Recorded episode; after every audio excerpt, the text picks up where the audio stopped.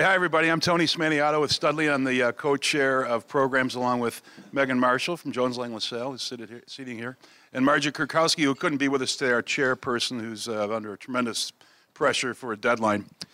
Um, but we're constantly striving to bring you the best-in-class pro- uh, programs and speakers. So we encourage you all to please continuously give us ideas for future uh, programs. So if you're not hearing what you want, let us know. We need to know. Uh, John mentioned we'll take the month of August off, but September we're going to come back with a great program. We'll have uh, representatives and speakers here from Northern Trust, Mace Group, Motorola, DTZ, and HOK to talk about doing business around the world. And it'll be a pretty exciting uh, program from what I've seen in the early uh, stages of the slide deck. Uh, today's program, uh, program, as always, is being podcast and posted to the CoreNet website, so spread the word. If you want to revisit it later or tell your friends about it, they can go online and, and listen to it. Uh, if you have your MCR designation, please sign up and get your one continuing ed credit. There's a sheet right out here in the front. Uh, it's just like a silent auction, except you don't have to pay at the end. Uh, today's topic is a very lively presentation. I've had a chance to enjoy a lot of uh, rehearsal, if you will. Um, it's going to be a very lively conversation about the bold statements on enterprise leadership, which emerged from the CoreNet's very ambitious research initiative, um, Corporate Real Estate 2020. Uh, we're very happy to have Tim Venable here today from CoreNet Global, uh, who is a very important and uh, leader in this initiative, and he's got a very lively conversation. So we're going to expect a lot of audience participation today. I want to see a lot of hands go up. Uh, Tim uh, might even turn into a little Phil Donahue while he's working the room, and I'm going to have a mic in the back as well with Chris or Beth or a volunteer. So if we uh, need to reach you in the back, we will as well. So if I could, I'd like to ask our gentlemen to come up uh, and I'll introduce them one by one. We, we're very lucky that the moons and stars lined up to have this group uh, able to uh, come together at the same time, so we're pretty excited about it. I'm going to. I'm to start with Bill, who's on the end, just coming up the stairs there. Bill's a VP for Global Real Estate and Facilities Management for Tyco International, which is a diversified global company providing security and fire protection products and services, valves, and controls, and other industrial products. Bill assumed leadership of the real estate function, which today serves over 100,000 employees in approximately 1,600 locations, covering 34 million square feet in 60 countries. So imagine that database. Welcome, Bill Alexander. Thank you. Uh, to his right is uh, Rich Wagner, who's a, a uh, familiar to many of us as he serves on numerous CoreNet functions here in Chicago and nationally. Uh, Rich has been director of client and workplace strategies for AT&T Corporate Real Estate since July of 2009 and leads a team of senior managers focused on the delivery of client relationship management services to uh, his company's 30 business units, as well as the development and implementation of AT&T's evolving workplace.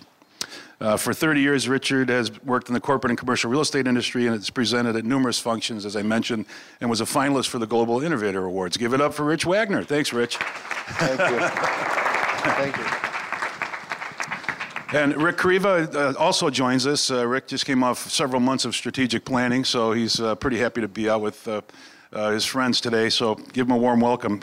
He's the uh, VP of Global Real Estate for Honeywell International, a diversified tech and manufacturing leader headquartered in Morristown, New Jersey, with sales of $36 billion a year. Honeywell's real estate portfolio consists of over 1,300 locations and 60 million square feet worldwide. Rick is responsible for all real estate and development activities supporting Honeywell's global operations.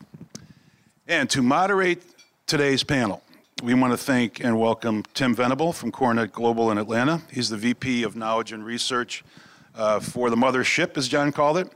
And Tim leads a team uh, that delivers a wide range of knowledge based services uh, for our association and all the members in this room. And I hope you've taken advantage of a lot of the things, uh, including transformational research, survey based research, uh, discovery forums, uh, the Knowledge Center, which I've referred to many times, and the Executive Leaders Council. So we're very happy to have him here in this great panel of people. It's going to be very interactive. Tim, I'm going to turn it over to you and uh, have a great show. Thank you.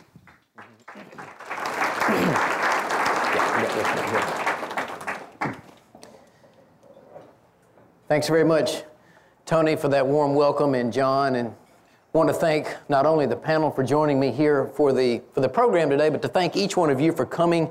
How rewarding it is to look out and see a room with this many people. So impressed with the health and vitality of the Chicago chapter and the sponsors. wow, just what tremendous support you have here from the membership. So, my hat off to you for creating such a good environment here for real estate professionals in the Chicago area. Pleasure to be here. Thank you very much for allowing me to come. We're here to talk about the future today. We're here to talk about 2020 and specifically enterprise leadership in the year 2020. So, what will it take to be a successful enterprise leader, a senior leader in a corporate real estate and workplace organization in the year 2020? What's going to happen? How will we need to change to be successful? That's what we're here to talk about. and of course, the backdrop the context for this whole conversation is, as Tony mentioned, our 2020 Transformational Research Initiative. This is not the first time CoreNet Global has been involved in something like this. Those of you who have been members for a number of years remember the Core 2010 initiative from just a few years ago, where we were trying to project where will the industry be in 2010. And here we are today talking about even farther in the future, 2020. Prior to that, you might remember Corporate Real Estate 2000 and some of the groundbreaking ideas that came forth from that. But here today, we're here to talk about 2020. And so, advance the slide here. Basically, let me give you a little bit of background before we get into the meat of it.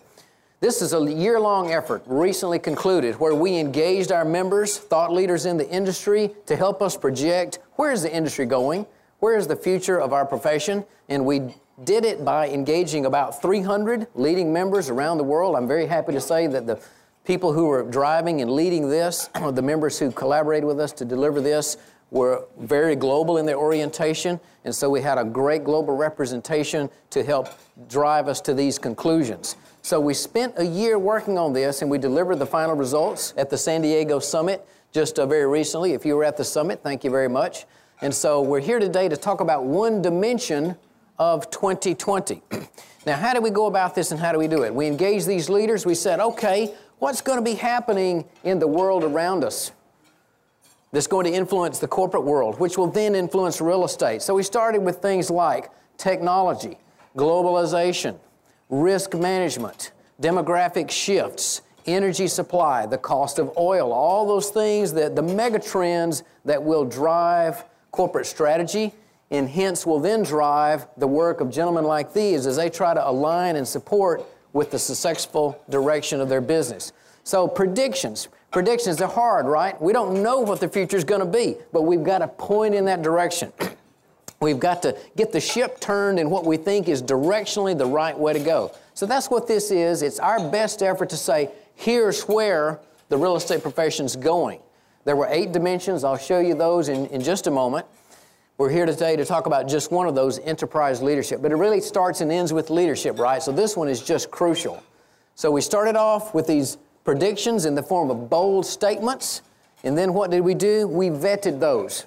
We vetted those with members around the world at our summits. We vetted those with a global survey of our end user membership. So that's what we're going to do today is to show you those results, bounce the ideas off the panel, and then we want to get your thoughts and ideas too. One of the things that CoreNet Global is trying to do more and more is create participatory learning. So we want more interaction, more audience involvement. So we want you to feel a part of this because we want your opinions too. 2020 won't evolve the same for all companies and all industries. It's going to be different. You'll hear differences of opinion from our panelists. You may have a, an opinion that supports or that refutes one of these predictions. We'd like to hear it. We want to get you involved. So basically, here are the research teams. If you were on one of these teams, thank you very much. If you granted an interview to one of these teams, thank you very much. And finally, if you're with one of these companies, thank you very much because we couldn't carry out an initiative like this without the support of sponsors. Again, so impressed with the wide range of sponsorship support here in the Chicago chapter. So, the format We've got six bold statements to look at, six predictions for the future. So I'll show you the bold statement. We'll see what the survey said. Remember, Richard Dawson, survey said. Remember uh, the guy? Okay. Survey said. All right. And then we'll get some sample member comments. We did a lot of work to dig up information. Uh, 150, 160 interviews with leading uh, end users, like the gentleman here on the stage, with some of you, with leading uh, people in academia. So we really cast a broad net to get input on the future. So we're going to give you some of those comments. Then we'll get the views of the panel. And then I'll turn to you to get your thoughts and ideas too. So that's sort of how we're going to go about this. Here's the first one. the first one of the bold statements, and I don't want to stand where these folks over here can't, can't see, but here's the first one. It says here by 2020, senior leaders will evolve from subject matter specialists focused on execution to something different. What are they going to transition to? Integrators, change agents, and strategists who are viewed internally as an essential equal partner to and for the business. Now, that's a mouthful, but it's a lot. And this is crucial. Is this the way the industry is going? Is this what our senior end user members need to become to be successful? That's what our team said. And so this is the survey results. As you can see here, there's strong support and strong agreement for this view of the future. Looks like about 79% of the members who were surveyed say, yes, I agree with that. That's where we're going. 13% neutral, but there's, there's that 8% that go, nah, not sure about that. Not sure about that transition. Got problems with parts of that. But that's the statement. Transitioning from execution, getting things done, doing deals, to something different. Integrating. Integrating internally, integrating outward, being a change agent, making change happen, and being a strategist. And look at that second piece viewed internally as an essential equal partner to and for the business. Isn't that sort of what CoreNet Global's been talking about for years? We want to be relevant, we want to be strategic, we want to add value to the business, and all that is essential to help you succeed in your role and in your career. So, this is the first of the bold statements. We see this is the general direction of the industry. It'll vary for different people, different companies, different industries. So, with that, let's turn to the panel. And I don't have a particular order, whether Rich wants to weigh in, or Rick, or Bill, but let's just get some thoughts from the panel as to whether they support this and they align with this or not. Who'll, who'll jump in to get it started? I'll, I'll make a statement. and uh, really quote Thomas Edison with vision without execution is someone's hallucination. So I, you know, I, I agree with parts of this, but I disagree with, with most of it. And the fact is that you, you've got to have both. You've got to have vision, you've got to be an integrator, and you've got to execute. And I, I know from my personal experience that uh, 23 years or so, 24 years of, of involved in corporate real estate, it's both. And at the end of the day, you're only successful when you come up with a great plan and you execute that great plan. And, and I think part of getting things done is having somebody who's accountable I think the idea of, of integrating is, is crucial. And we, we probably all do it today in terms of getting various work partners involved, getting the business involved, coming up with robust scenarios to, to analyze, and that's great, really important. But without the ability to get it done, it's a, you know, a, an hallucination. So I just think that, that both are critical. Before we turn to these gentlemen, let me grab a couple of comments here first. I really intended to show you these member comments before we turn to the panel. So let's grab a couple of these before we hear from Bill and Rich. So here's a couple of the people surveyed. Mark Nichols, former board member, CoreNet Global, HR background. He used to be head of workplace for Bank of America. Some of you might know him. He's now with Sony Electronics, and here's what he's saying about this. He's saying, "Yeah, we've got to make that. We've got to make that transition. We've got to make that evolution. But wow, don't wait until 2020. Look what he says. If you're making that transition in 2020, I don't think you're I don't think you're employed. So he's really in line with this, okay? And this is why we have differences of opinion. We want to show that there's more than one way to look at this. But this is Martin Nichols' opinion. Here's one more. Dave Wagner, what a sharp guy, interviewed Dave with Cisco.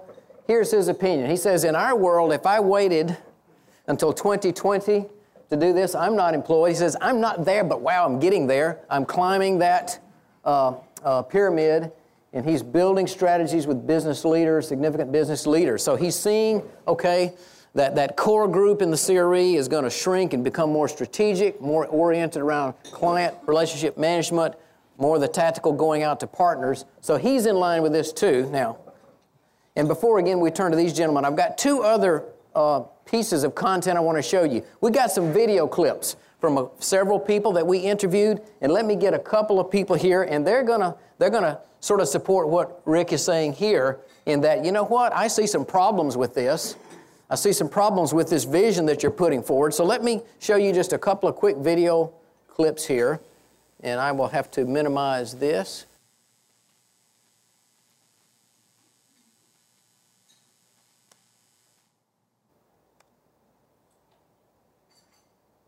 This is this is Billy Davidson. He's head of property for Vodafone. He's based in London. And it blinks. Good morning. Uh, let me introduce myself. My name is Billy Davidson, and I'm property director for Vodafone, uh, one of the largest telecoms companies in the world. I've been asked to share with you some of my thoughts about the role of property leaders in business. And one of the things that strikes me is that there are too many business leaders who see property as a very simplistic operational uh, activity, almost a janitorial service in many ways. They also seem to think that, hey, any good manager can manage property. Well, from my point of view, I think that until the business leaders recognize that property is a technically specialist area, but that the people who manage it are not just specialists, but people who can understand business, then there's no way we'll ever be seen as strategic equals or business partners with them.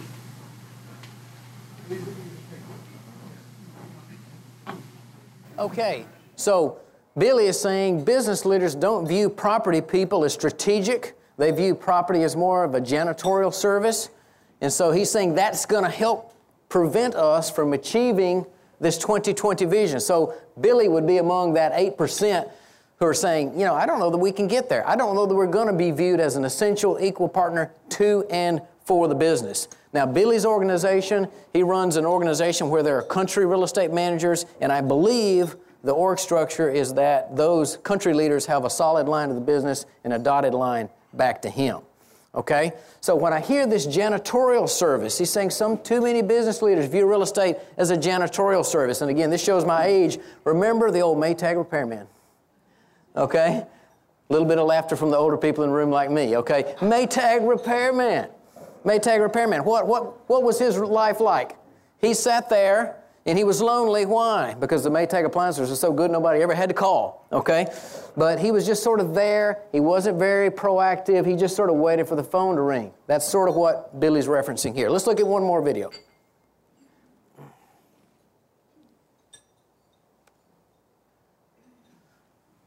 This one is from Gary Pellet. Gary is with Bank of New Zealand, and he's got a different reason why, as Rick's saying, I'm not sure I agree with all this 2020 vision here for this first bold statement. Let's see what Gary has to say about this. My personal view is that corporate real estate as we know it today won't exist in 2020. We already have experienced outsourced partners who provide integrated services, and I can see project management, transaction and facilities management being run by the finance area of organisations or procurement. The corporate real estate professional in a new form will be part of change management embedded in the enterprise. Okay, a little different viewpoint there, kind of provocative, right? So let's get our slide deck back up. Let's see, which one do we, we need that one, don't we? Okay. Uh, well, I guess we can go back through them. Okay, so you heard his comments. You heard Gary's comments. And what is he saying? He's saying, wow, property or real estate as we know it today is not even going to exist by 2020. He sees some threats, what he perceives as threats. He says big service providers are going to take over some of the role that internal real estate has now. They can do that integration. And he also says, you know what? Finance or procurement may take over a lot of what we do now. He does see a role for real estate. He says, oh, it's kind of in the change management area, maybe around workplace, but that's going to be embedded in some other uh, part of the corporation. So that's hardly, you think about this curve, advancing up the curve, becoming more strategic, adding value to the business, being seen as a real asset by the C suite. That's not what Gary sees. All right, now, my friends over here. Let's hear from Bill and then Rich. I'm going to go with the very politically uh, appropriate statement that they're all right. You know, this, this, this statement is a question to the industry that says, what do you aspire to?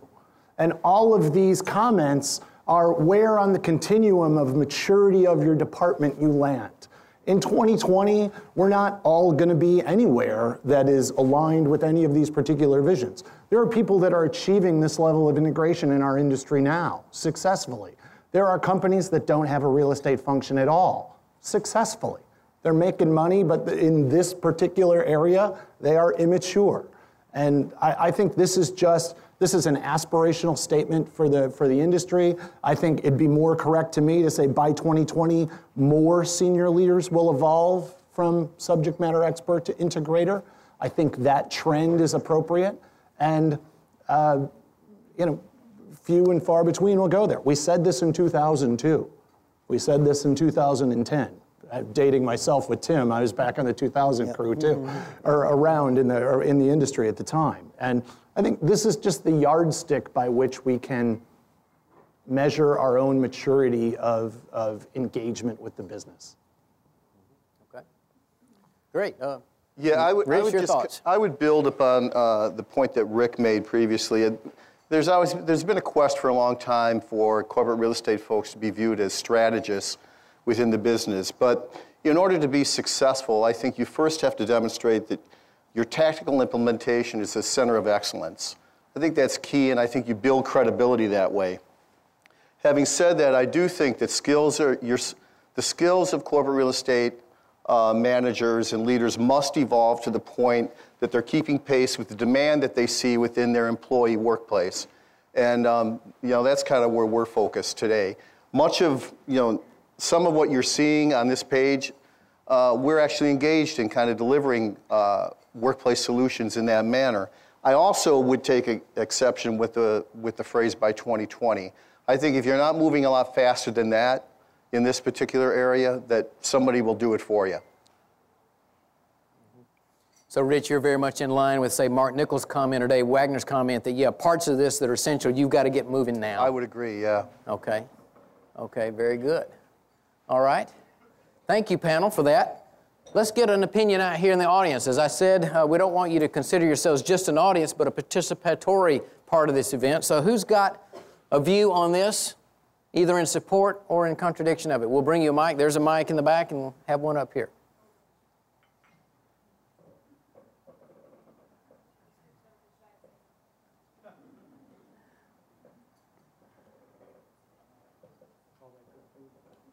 Okay. All right. Very good. Well, let's take a look at the next one. Here's the next of the bold statements. This one says that senior leaders will be competent in the core business and possess a skill set that is diversified, cross functional, and focused on customer relationship and process management. They will advocate sustainability and corporate social responsibility goals. So, in, and again, you see here broad support for this bold statement. Looks like about um, 85% uh, agreed or uh, strongly agreed with this one, and I think that's the, the most strongly supported of all these bold statements. 9% neutral, 6% uh, don't, really, don't really see it that way. So, competent in the core business and have this diversified cross functional skill set CRM and process management, and of course, being focused on sustainability and, and CSR. So let's look at a couple of comments here from, from members. I don't know if we have anyone here from, from T-Mobile, but uh, Sean Prasad, really sharp guy here. He was based in the, uh, the Bay Area with Logitech for years. I think a year or so ago he moved to the uh, Pacific Northwest. He's, he's in Seattle now with T-Mobile. And uh, newly, newly elected to the global board, newly appointed to the global board of CoreNet Global, by the way. And he's saying this they're migrating in this, in this regard in his organization. More and more leaders in the real estate or workplace organization need to understand the business of the business and deliver solutions that are solutions to help the business, not just improve real estate. So he hammered that home again and again in the interview that he did. Perhaps you heard him speak in the learning quarters. If you were in San Diego, you saw one of the innovations in what was formerly the exhibit hall, now reimagination, in where he spoke and several of the other 2020 leaders gave some short presentations, and he had this to say there. He's saying, I see more and more leaders in the organization who aren't traditional real estate and facilities people. They've got different backgrounds now. They've got finance backgrounds or legal backgrounds, maybe even business product backgrounds. You wouldn't have heard that 10, 15, 20 years ago. So that's Sean Prasad's view. Here's another one.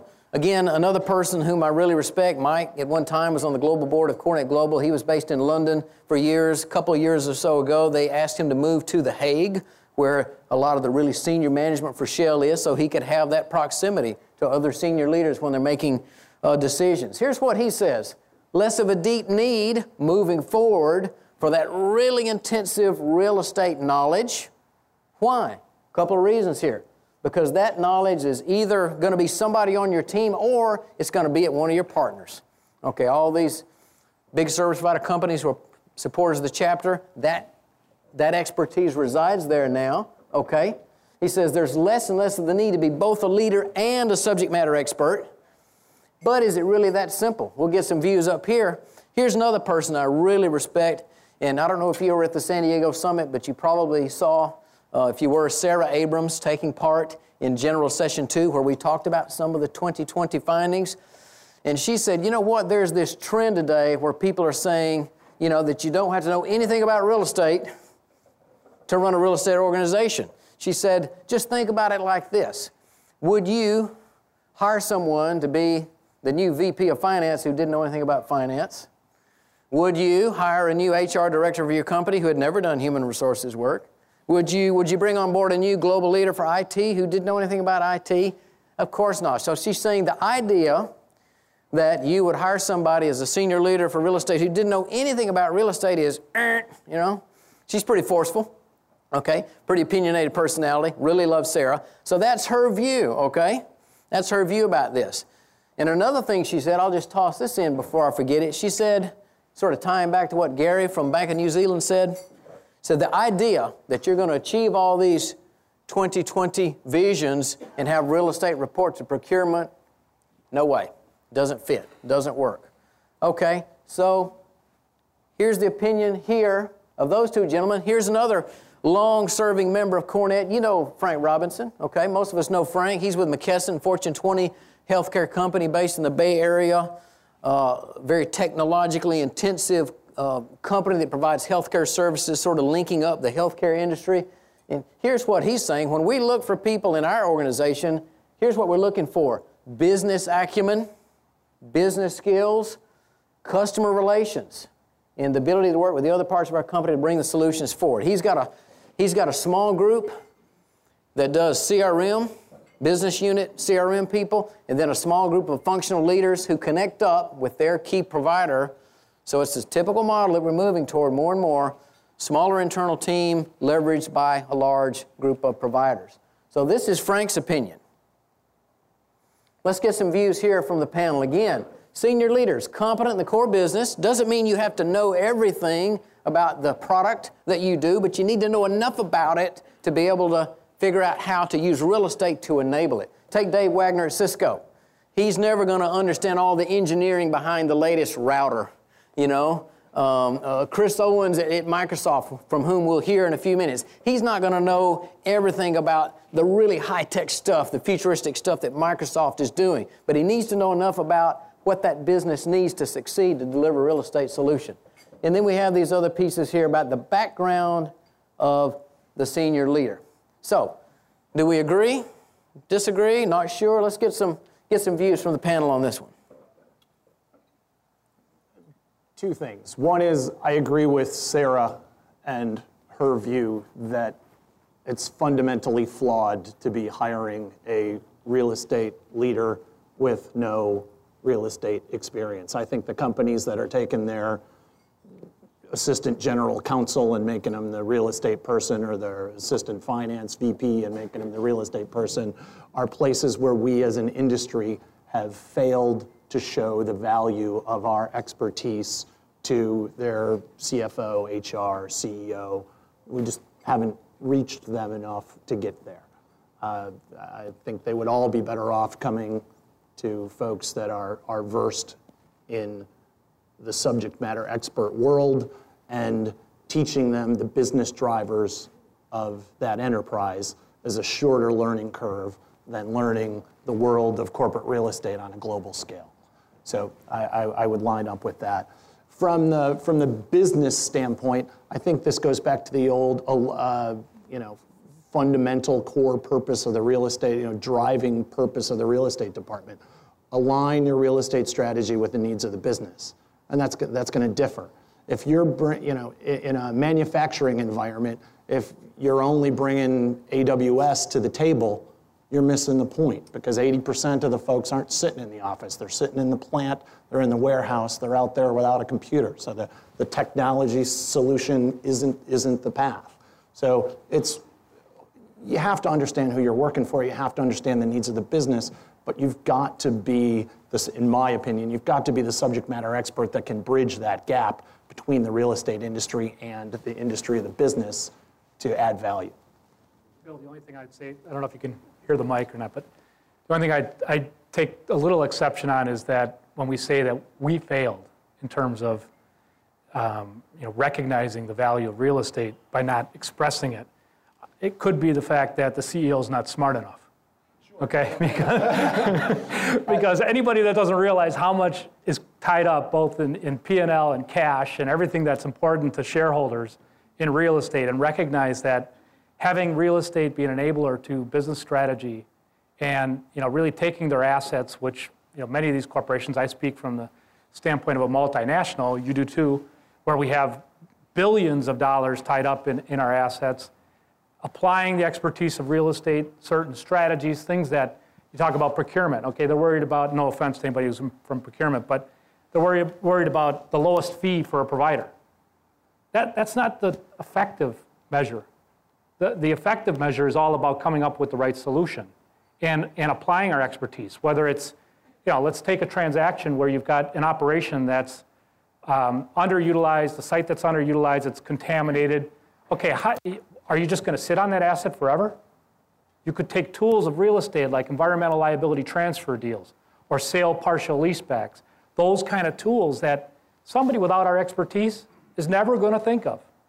And yes, you could have a provider that, that maybe stimulates some of it, but I think it's a blend. I think you know, knowing the business, being able to speak in their language in terms of P&L, cash, balance sheet, income statements, and, and knowing real estate is really the whole package. And that's the head, that to me is where the most progressive real estate organizations are going to head.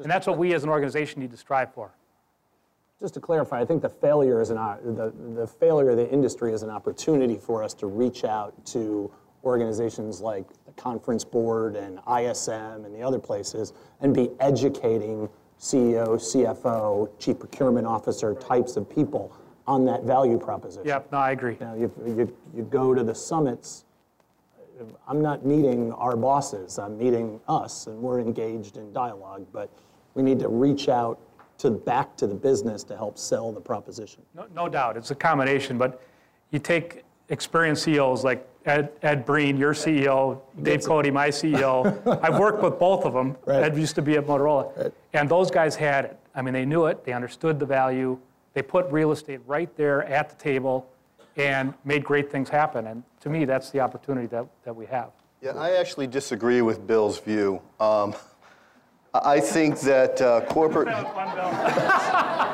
I think that, that uh, corporate real estate can benefit greatly from the influx of expertise, knowledge, and experience that can come by bringing somebody from outside, from, out, from outside the core of, of that entity. And I, I mean, the case on point uh, that I'm aware of is what's happened in our own company, where we recently filled uh, a property management VP with a gentleman that came from product development product development marketing, and he was very much focused on cycle time and time to market and that type of thing. And he brought that discipline um, to his property management team, and it really made a, a huge impact.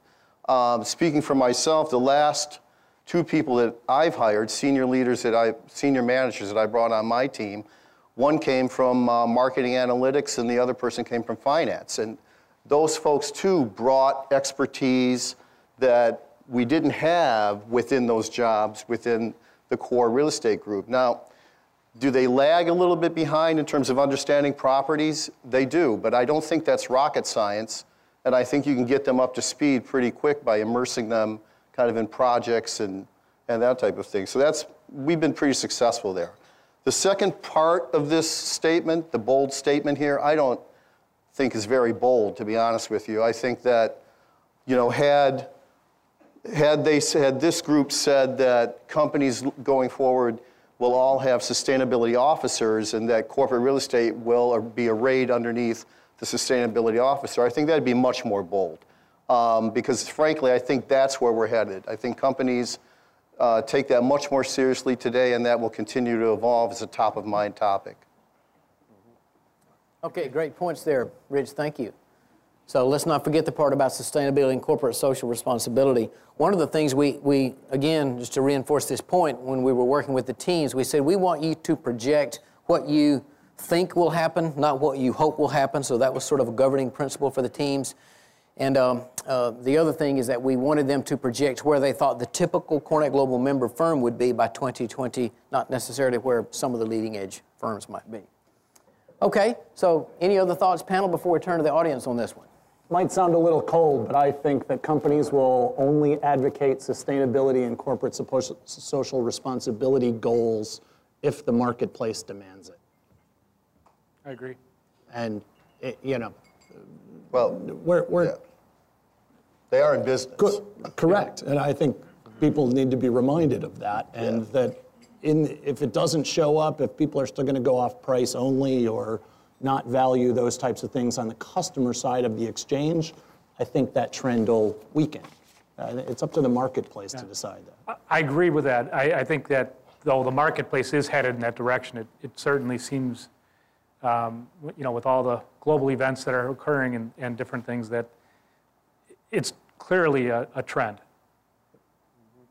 But the market, it's got to make business sense, there's no doubt. Exactly. Just to Rick's point here, it has to make business sense. And thinking back on some of the uh, some of the interviews I did to support enterprise leadership, I remember one of the interviewees saying, you know, you can't sell sustainability internally because you love trees. It has to make business sense. You've got to be able to make that case, and you have to be able to sell it in a in a, in a way, in a, in a very polished way. So one of the people, again, thinking about one of the interviews, was saying you know, that's one of the skills that often is lacking when somebody gets elevated to a more senior role in real estate. They don't have the more polished sales and communication skills that are needed to sell these big global initiatives. So that's something to move toward for 2020 as well. Okay. yeah. That, that is, to me, a very important point that you just made. And it is passion. You know, um, we all have passion for real estate. And I think that is an important part of of, of the drive that gets things done, that gets people on board. They can sense, uh, you know, the, the energy, enthusiasm about it. And that doesn't happen from somebody who just doesn't kind of have that DNA mm. in them. Great point, okay. All right, now, views from the, views from the audience. Do you agree, disagree? What's your, what's your opinion on this? And we have one back here, okay? Um, I have more of a question than a position statement.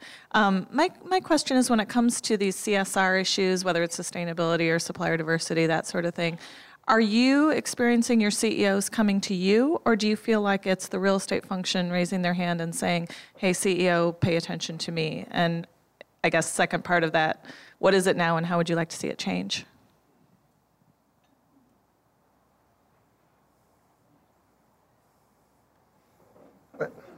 I can go ahead. I'll jump in. I was to. I'll jump in. I mean, I, I'll say from a personal perspective, Honeywell, 50% of our products are focused on energy efficiency and you know safer environment. So it clearly is part of our strategy to drive uh, energy efficiency and and, and uh, sustainability.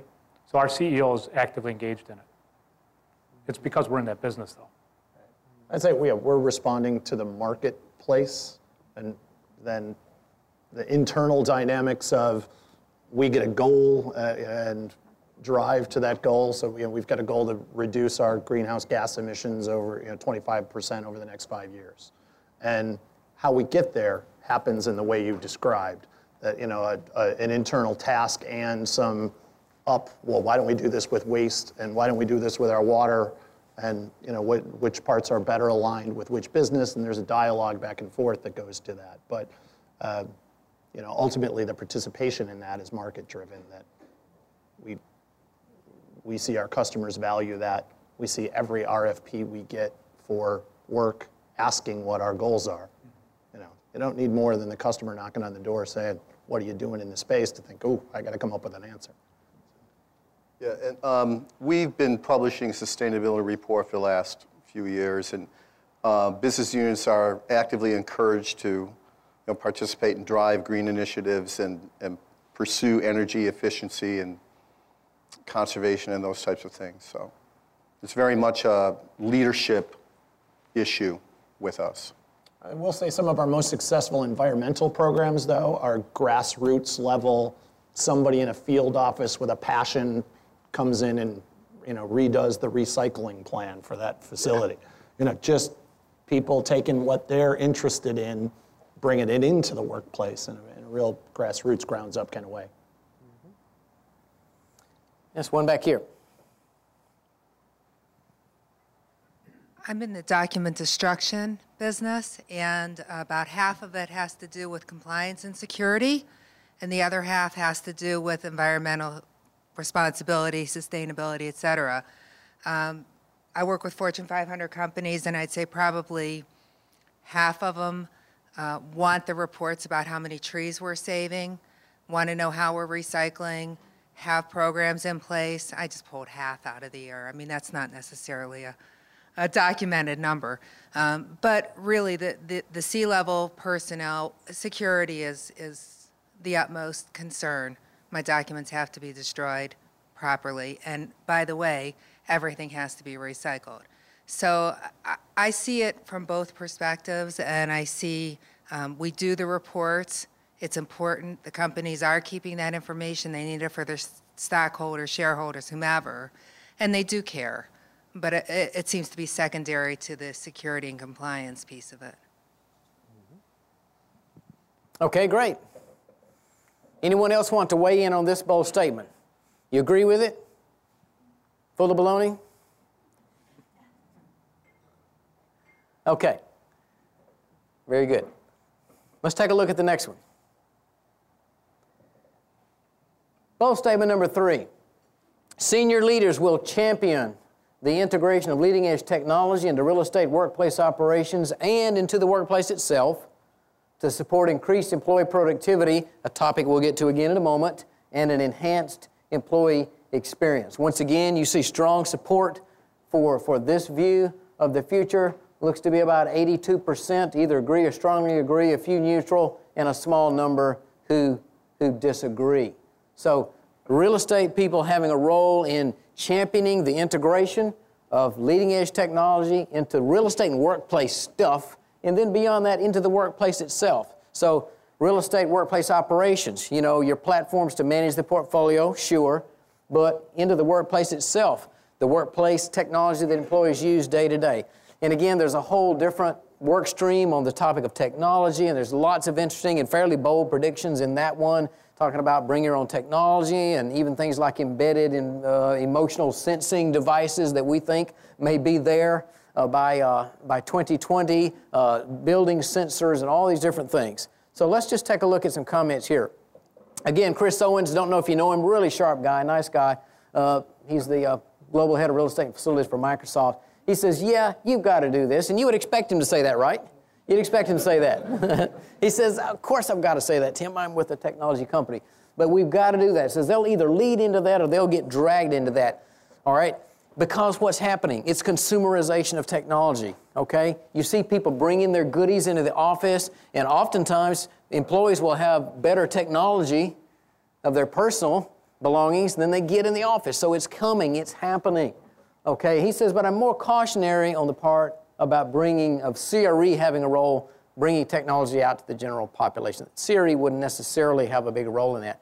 And again, just to talk about how these things bump up against each other, all these dimensions, all these eight domains touch each other. Real estate, you know, HR touches IT, touches technology, touches sustainability, as we just talked about. And so all these bump up against each other. And as it relates to the partnering, you know, there's a whole dimension around the partnering that HR and IT and real estate and other functions need to have too. We, maybe we can get into that uh, before we go.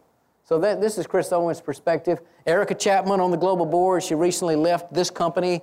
She's with um, Sylvania, I think it's a lighting company in the Boston area. Nice young lady. Here's her opinion. Technology is going to be really important. Obviously, it's going to happen by 2020, but maybe not so not so dramatic. It'll be it'll be a slower progression.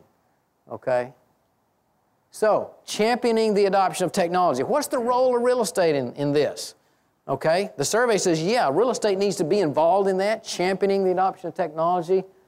So, views from the panel. Okay, is this something that you think the senior leader needs to really be on top of to be successful by, by 2020? I agree with the champion statement. Now, I don't think that necessarily means you own all of the technology, infrastructure, implementation, the rest of that, but certainly a, a, a champion. Uh, I think the motivation is missing one. You know, you've got employee productivity and enhanced employee experience, and we're all still focused on cost. Until some of these technologies are cheaper, we're not going to implement them. Yeah. So, but you know, the wireless office will be in this window of time, and we can stop paying two bucks a foot to cable space, and that'll be a pl- that'll be what drives it. It won't be it, it won't be productivity because we're not effective enough at measuring employee productivity to put it into the business case to show the payback. So it, if the productivity measure gets better, that holy grail of mm. managerial measurement, okay. you know, if that, if that happens, you'll see it adopted much more effectively on that motivation. But until then, it's cost. We're going to get to that one next. That's number four. We'll come back to that one, okay? yeah, I think um, it probably goes, I would say that it goes a little bit beyond championing to championing this to actually being a co delivery participant with the IT organization. I think that going forward, real estate and IT really have to focus on this effectively together to, to enable work by their employee body, regardless of whether it's in, inside a building or elsewhere. Um, I think you'll see a lot of real estate departments start to use technology to deliver a, a variety of different types of uh, office typologies and locationally as well as within spaces within locations where you attract personnel. So, you know, we're trialing something like this today, a, a, product called Liquid Space. I don't know if you're familiar with it. I would ask, you know, look at it on, uh, on the internet, but um, really a kind of a cutting edge technology and looking at terms of how to identify and reserve and access office space. Um, and uh, really has a lot of potential. I, I see more and more of that kind of evolving going forward. Mm-hmm. Okay. I would just say that um, I agree with what Chris Owen said from the standpoint of I, I, really don't see in eight years, it's not that far off, it's already, you know, that, that real estate will run IT and will be the innovator of all the great technology that we don't even know about today. I think there's clearly an opportunity for the whole to be greater than the sum of the parts. And, you know, whether it's uh, holograms or however we're going to communicate in, in the future. I think it's going to be critically important to partner with experts in technology. But again, both can't get things done without each other. I, I just think there's enough you know, segregation between the two that, that uh, and so many changing things that are happening. I, I, think the idea is how do you integrate better and, and stay on you know, the, the edge of that integration and, and leverage real estate to, to do our part of it. What is it about our industry that always wants to run everything? yeah, yeah. we always want to be top of the org. That's true. Right? Mm-hmm. yeah. uh, if, and if I know what I don't want to run procurement. did I say that twice? Right. I believe you did. Right. I know there's in a lot of organizations. I report into the chief procurement officer, and he runs IT and real estate. Yeah. You know? So there's uh, there's there's that aspect of it that I think is significant. I think the piece we miss is we think of IT as only what IT delivers in our space. And we think of HR as only what they deliver to the employees we serve. If you go ask you know, your senior HR person what their top three focus areas are, You know, they're going to tell you executive compensation, benefits costs, and nothing close to anything Pension. that's in our space. Yeah. Right, yeah. pensions, yeah. exactly. And then if you talk to IT, they're going to be talking about enterprise platforms, ERP. They're not talking about you know wireless in the office kind of kind of stuff. Right. So we're, you know, we touch 20% to each of these departments, and somehow we think we should be running them all. You yeah, but you know, and at the same time, at the end of the day, we're in that position to integrate and get things done again. Is right. that? Okay, great comments there, gentlemen. Views from the audience on this one. Anybody have a strong opinion about this? I, just have a sidebars. Yes. During the research, has, has there been like lines drawn between the manufacturer prudentials of the world that are maybe primarily office occupiers and guys like Bill who has a lot of production and assembly and manufacturing? Was there a lot of, I mean, diversity of diversity opinion? of opinion? Yes, I mean, yes. where you could clearly see it in the research? Mm-hmm. And there's some of that reflected in the reports. So we'll get to the reports later. You can download all eight of these reports plus a summary off the website. If you haven't gotten yours yet, please do. But yes, there's certainly some diver- diversity around the industry sector. Absolutely. Okay? But great point there is that the, the part that needs to come together in an integrated fashion is the, the pieces of HR and IT and real estate that bump up against each other, not that whole big piece. Okay? Very good. Let's, uh, let's take a look at the next one. Bold statement number four. Wow. We said we were going to get to this topic measuring workplace productivity. The Holy Grail, as, as Bill mentioned. So, we said, and we stepping out here, okay, stepping out, ooh, feels kind of bad, ooh, risky. Senior leaders will be able to measure the impact of workplace infrastructure on business units and the enterprise. So you see a bare majority, a scant majority, 52% agree that by 2020 we will have solved that, we will have cracked that nut, we will have gotten there huge number in the middle go, well, yeah, maybe, I don't know. And then there's 16% say, nope, not going to happen. It's just not going to happen. So we've talked about this a lot over the years, talking about in terms of, wow, if we could crack this nut, we could really demonstrate to the C suite the value of the contribution of real estate. It's one thing to, you know, to play with cost as a lever, but wow, if we could show that we can increase the productivity of our office population, our knowledge workers by 2%, 3%, 5%, wow, what a huge impact that makes. Okay, but will we get there? Here's a couple of opinions. And again, this is a very forward, forward thinking gentleman here. Chris Owen says, I think we'll figure out how to do it, but boy, it's going to take some research. He said, it's just like finding the cure for, you know, some, some dread disease. It's going to take research. It's going to take effort. We've got to put the effort and the research in it to get there. His organization, they're valued for their contribution toward productivity, not just being an optimizer of assets. So that gives him a little bit of leeway to move forward in this. And he's actually got people on his team that are working on this, working on how to show the connection between changes in the workplace and the productivity of people. And he says, We're playing in a lot bigger sandbox when we're talking about impact on people and revenue. All right, so but there's different views on this one too. Here's Vito. All right, Vito is with Telstra. He's based in Australia. And look what he says. Subjective argument, been around a long time, nobody's been able to nail it. Very hard to tie the workplace to productivity gain. And he says if you start focusing on that, eh, it doesn't give you any credibility at all. He says it turns people off and they say, look at, look at real estate, look at property, it's a tail wagging the dog or you know, a dog barking up the wrong tree. Continue the canine metaphor, okay? So that's his, that's his opinion. All right? Here's somebody else. Mark Gorman. Many of you know Mark. Very involved in CoreNet for years, teaches the capstone, you know, great guys with Sienna Corporation. He says, it's going to remain elusive. This is going to remain elusive. You can measure productivity in a plant, okay? Honeywell can measure productivity. How many you know, um, automotive afterproducts or aerospace systems that they can generate. They, they know how to do that. Says, but being connected out here with your laptop and your iPhone doesn't necessarily equate to productivity. It says we still lack the ability to get this done. And uh, many of the senior leaders that I interviewed said, yeah, that's just going to remain very elusive, Tim. If we could do it, it'd be great. I don't see it happening. So those, those are just some perspectives on that. So the Holy Grail, as it's sometimes called, we've got some workplace experts out here today. Senior leaders will be able to measure the impact of workplace infrastructure on business units and the enterprise. Okay, thoughts on this one? I think we're overthinking it. Okay. I mean, I, it's just common sense, right? If I can. Who would disagree that you bring people together, you get them under one roof, that you're not driving productivity, both in measures of cost as well as effectiveness.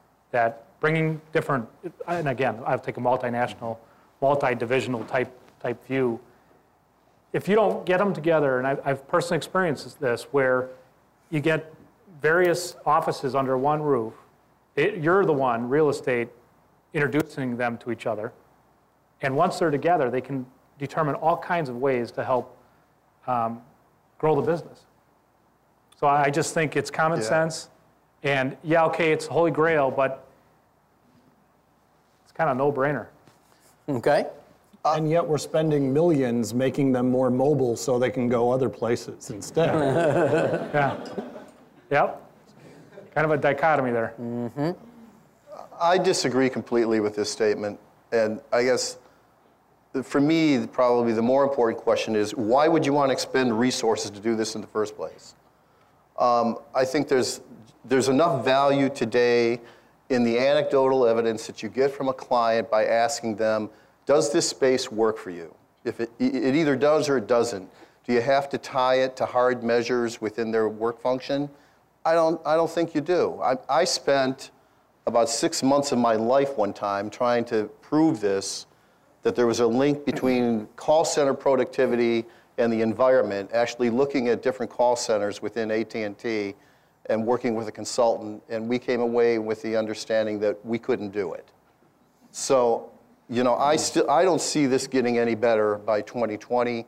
I think we have something that works today in the form of you know, workplace surveys or focus groups or however you solicit feedback from your client organizations when you deliver a project to them, I think that works.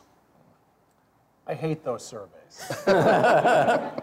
if, if you ask me next year, am I more productive next year than I was last year? I'm going to tell you that I'm at least the 3.5% raise worth of productivity. it's right about that level, yeah, just right, right, there, baby, yeah. I mean, that, yeah, that is the bare benchmark. So rolling up a bunch of surveys of people that you just gave a bunch of money to and asking them whether they're more, more productive, I, I think is just yeah, I, am not advocating that you would ask them if they're more productive. I'm mm-hmm. advocating mm-hmm. that you would ask them, does the environment that you've provided for them enable them to, to, to actually meet their function? Right, mm-hmm. right. Okay, I, so. I, I, think that's it. And I, I think the, the productivity piece it's alluded to, but really the, the more attainable, uh, directly measurable kind of view is attraction and retention.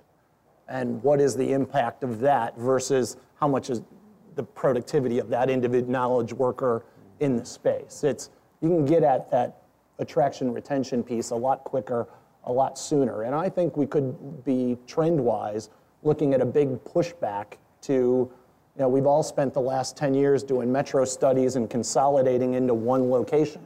And the more urban sprawl has the average commuter at an hour in 10 plus kind of thing. Right. The, the more you find that people are willing to trade all of the AWS benefits, the LEED Gold, the on the train line, the health club in the building, the cafeteria services, if you just put me a half hour closer to my home, I, you know, I'd, I'd be a I had that myself. I had a choice of 20 minute commute or an hour commute, field office or LEED Gold and all the benefits right on the train line. I'll take the 20 minute commute. So I think we might be looking at a reversal of that, going back to some of the field satellite. If we can deliver it with a low cost solution, technology kind of base, less frills, more places to touch and come together, I think you might see that as a trend in that, in that window just to support Rich's comment about how you can really get a good sense with the standard customer sat survey. how many people here have been to CoreNet's new headquarters in Atlanta? How many have walked in the space? Good. Several hands going up. You know what it's like. It's open, it's collaborative, it's fun. Uh, I knew the moment we walked in there on Monday morning, wow, this is a lot better than what we had. It's more productive, there's more collaboration, I'm getting more done here. You know, so it, you know, it works. Now, uh, I see we're running a little bit behind, so let's get some thoughts on this one from from you guys. Anybody have an opinion about this? Is, are we ever going to be able to measure with empirical data, scientific rigor, the impact that workplace makes on productivity. Okay, we got one back here. I look at the word productivity almost as is calling somebody nice. You know, it's it's very hard to measure. It's it's hard to define. Um, you have 30 different business units. Inside each of those business units are a number of different departments. Everybody, the, the word productive is is it's so loose, and I don't think you could have a, a straight across the board definition for, for productivity, and therefore it's impossible to measure. Okay, great point there. What's the definition? All right. More with less. Okay, more with less. There you go. Okay, anything else on this one? This has been this has been a real hot topic in the industry for a long time. Okay, wonderful. Let's take a look at number five. So, two more of these to go as we go through our uh, content today. Senior leaders will champion change in the supply side of the industry, okay, including more innovative partnerships and the seamless integration of internal and external resources. So, at the heart of this one is it's basically saying that gentlemen like these are going to champion change in the supply side design, construction, brokerage, uh, project management, everything that the supply side does. 68% agree with that, 23% neutral, 9 disagree. So let's look at a couple of comments. Frank Robinson is saying, yeah, we've got to keep this open dialogue going that we've had for the last 10 years or so between corporates and providers to get that trusting environment. Says we need to find innovation and solve the gaps and look for ways to save money, look for ways to save going forward. So Frank's very much in line with this. Says, yeah, we can do that.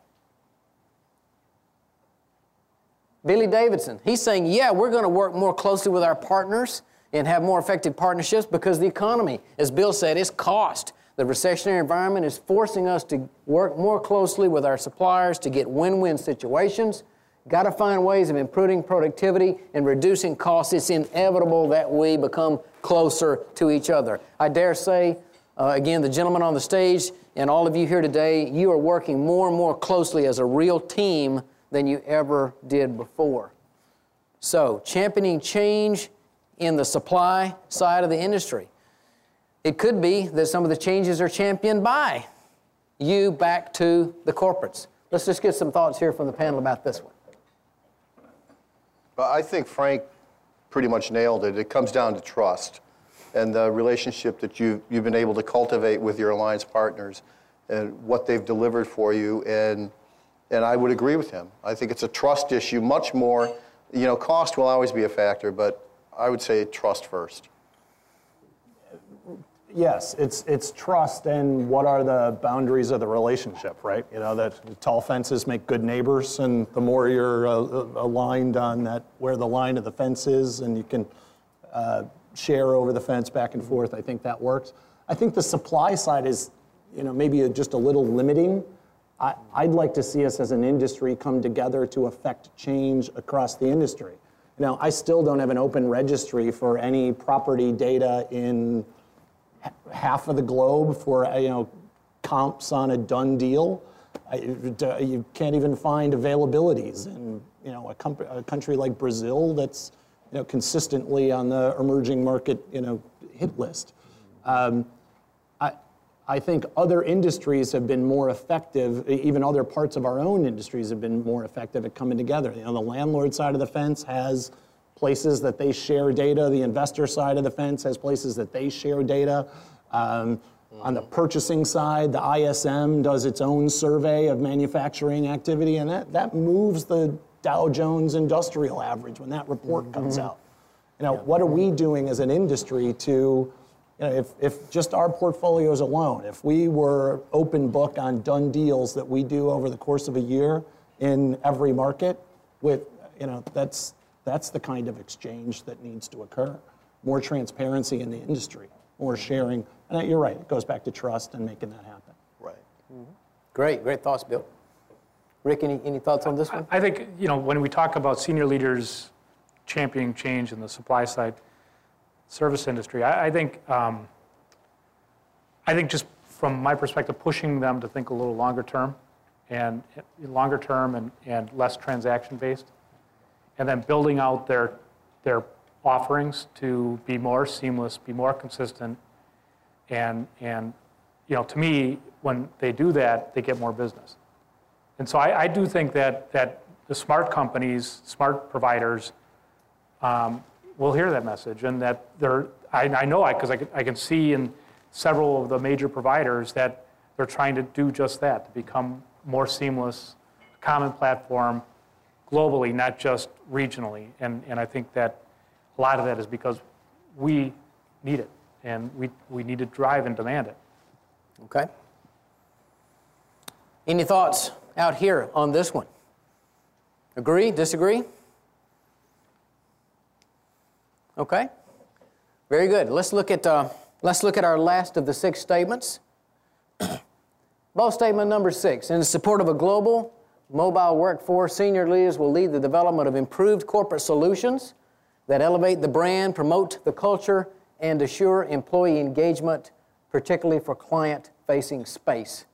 And as you see here, uh, strong uh, 79% adoption on this one, only 7% uh, disagree. Think how different this conversation is from conversation we might have had 15, 20 years ago. Look at here. Elevate the brand, corporate solutions, promote the culture, assure employee engagement. None of that was in our really uh, list of to-dos 20 years ago, but survey says it is now. And here's just one example. Mert Livingston, many of you know Mert. He's with J&J, great guy.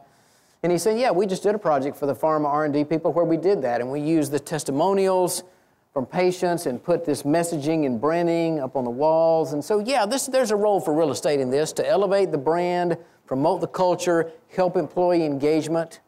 So, thoughts from the thoughts from the panel on this? I think it'll vary based on your portfolio, your space. Do you have retail space? You know, is it industrial? You know, so you guys will talk about all that.